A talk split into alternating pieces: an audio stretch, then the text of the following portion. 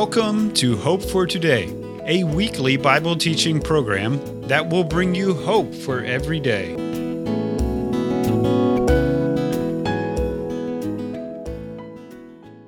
Hello and welcome.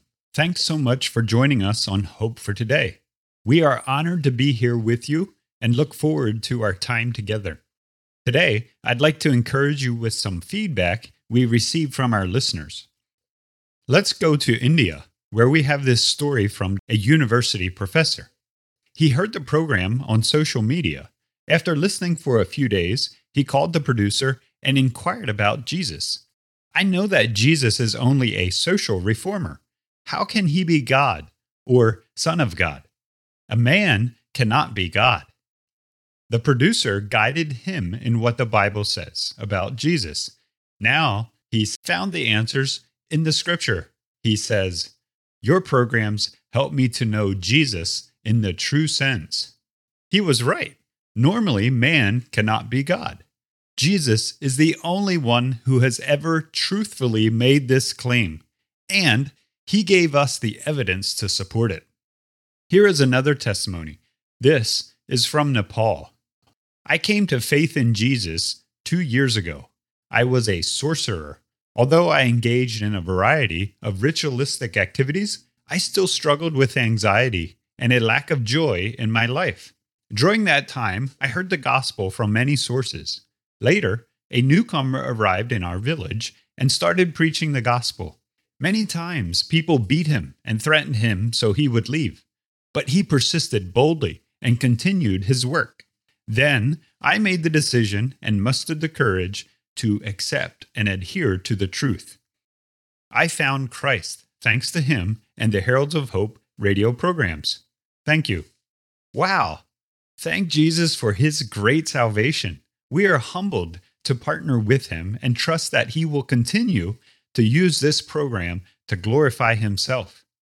Again, we thank you for joining us and trust that you have been encouraged by hearing from our listeners. Now, if you can, open your Bible to Exodus. And let's give our attention to Pastor J. Mark as he shares today's lesson with us. Deep in the heart of every man and woman and child is a longing for God. And there's a reason for that. It's because we are made in God's likeness and image, and He longs to have fellowship with us. For that reason, we are restless until we find God or He finds us. So the big question is how can I find God? How can I have fellowship with Him?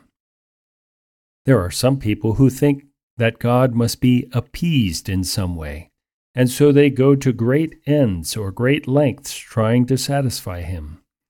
Some inflict pain upon their bodies. They may walk many, many miles. They go on pilgrimages all of those things are in vain. Or perhaps they feel that because of their sin, God can't forgive them because they're just too bad.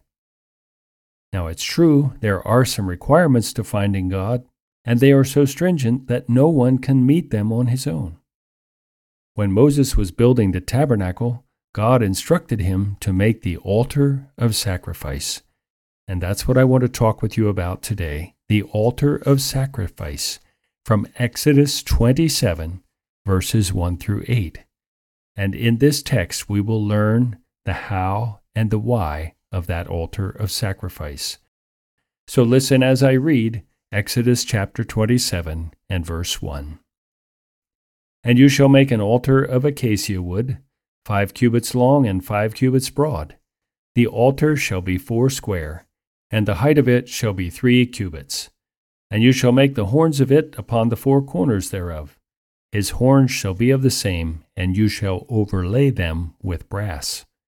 And you shall make his pans to receive his ashes, and his shovels, and his basins, and his flesh hooks, and his fire pans. All of these vessels you shall make of brass. And you shall make for the altar a grate of a network of brass, and on the network you shall make four bronze rings in the four corners thereof. And you shall put it under the compass of the altar beneath, that the network may be even to the middle of the altar. And you shall make staves for the altar, staves of acacia wood, and overlay them with brass. And the staves shall be put into the rings, and the staves shall be upon the two sides of the altar, so it can be carried. Hollow with boards you shall make the altar, as it was showed to you in the mount, even so you shall make it. In this description of the altar of sacrifice, God set forth some specifics for its design and use. The first specific for the altar of sacrifice was the detail of its structure. So God specified that this altar was to be made of wood. It was to be square, two and one half meters wide and one and a half meters high.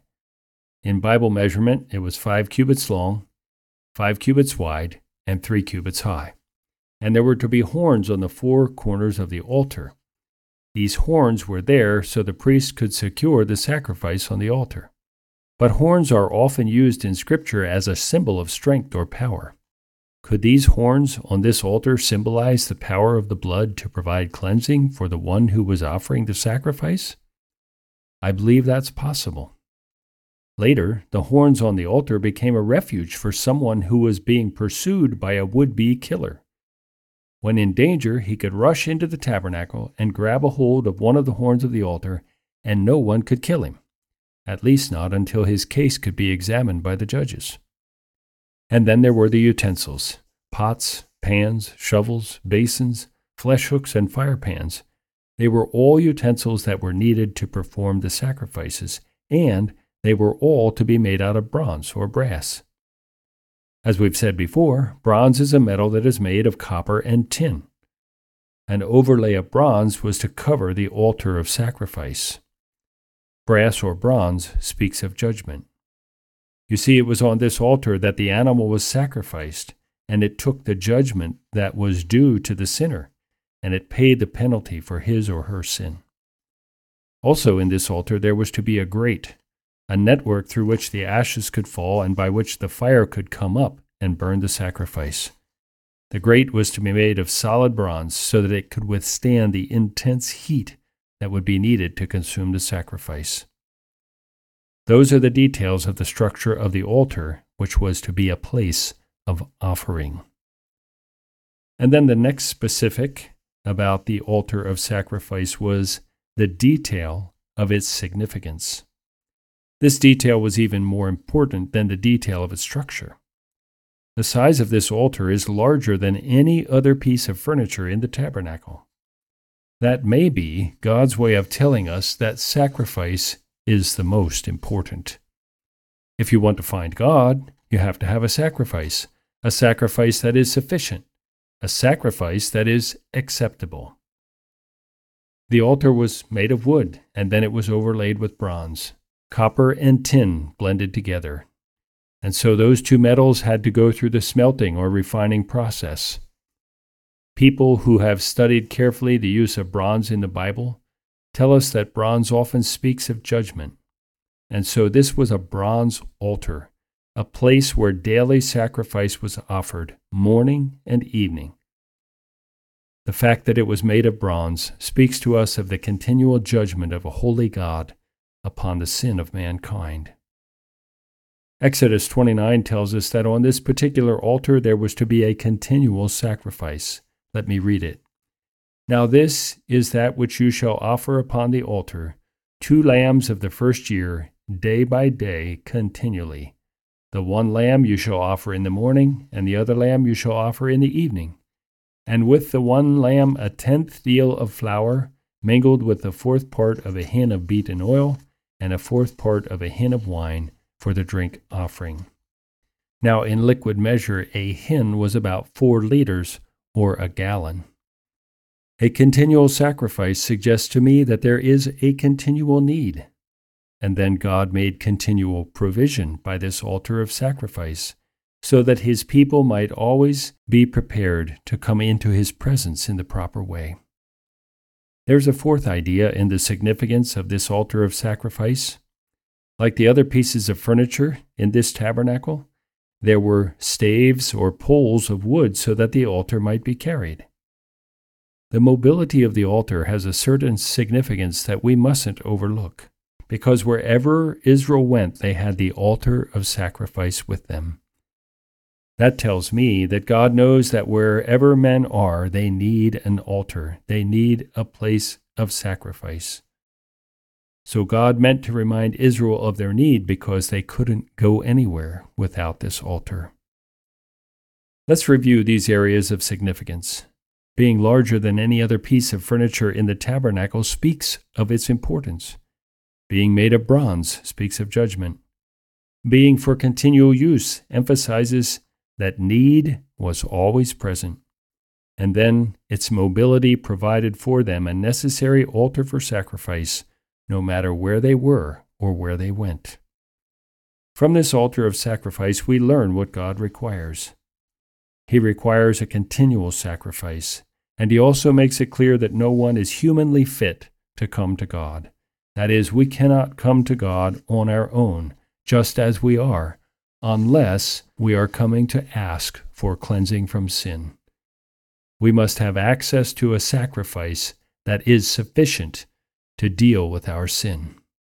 So, where is that sacrifice, and how do you find it? Well, the Bible clearly teaches us that the sacrifice that meets our deepest need, and is illustrated by this altar of sacrifice, is the death of Jesus Christ. He was crucified he offered the sacrifice that is sufficient.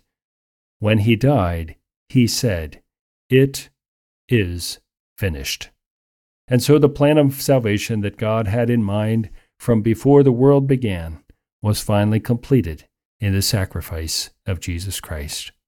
And the writer of Hebrews confirms this with these words And every priest stands ministering daily and offering repeatedly the same sacrifices which can never take away sins.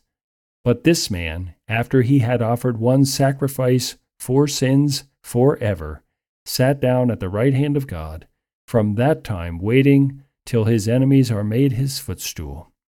For by one offering he has perfected forever those who are being sanctified. So, my friend, this experience in ancient Israel with the altar of sacrifice teaches us the necessity of having a sacrifice that is acceptable when we come to the righteous and holy God. Do you know Jesus Christ as the altar of your sacrifice? Thanks, J. Mark, for this teaching, and thank you for being here for this teaching from God's Word. As we are going through this section of Exodus, I am so thankful for the completed work of Jesus Christ. Through him, we have confidence to enter God's presence. He has opened for us a new and living way. No longer do we have to abide by the Old Testament standards. Hallelujah! Jesus Christ is the way. If you have questions or if you'd like a copy of today's teaching, here are a few ways you can contact us. The best way is via email. Our email is hope at heraldsofhope.org.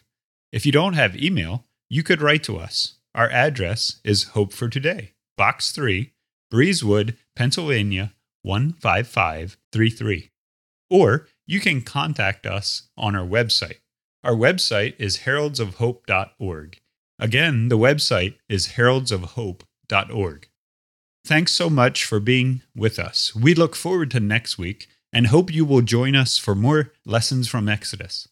I will finish with a verse from Hebrews 9 about Christ's finished work. But when Christ appeared as a high priest of the good things that have come, he entered once and for all into the holy place, not by means of the blood of goats and calves, but by means of his own blood, thus securing an eternal redemption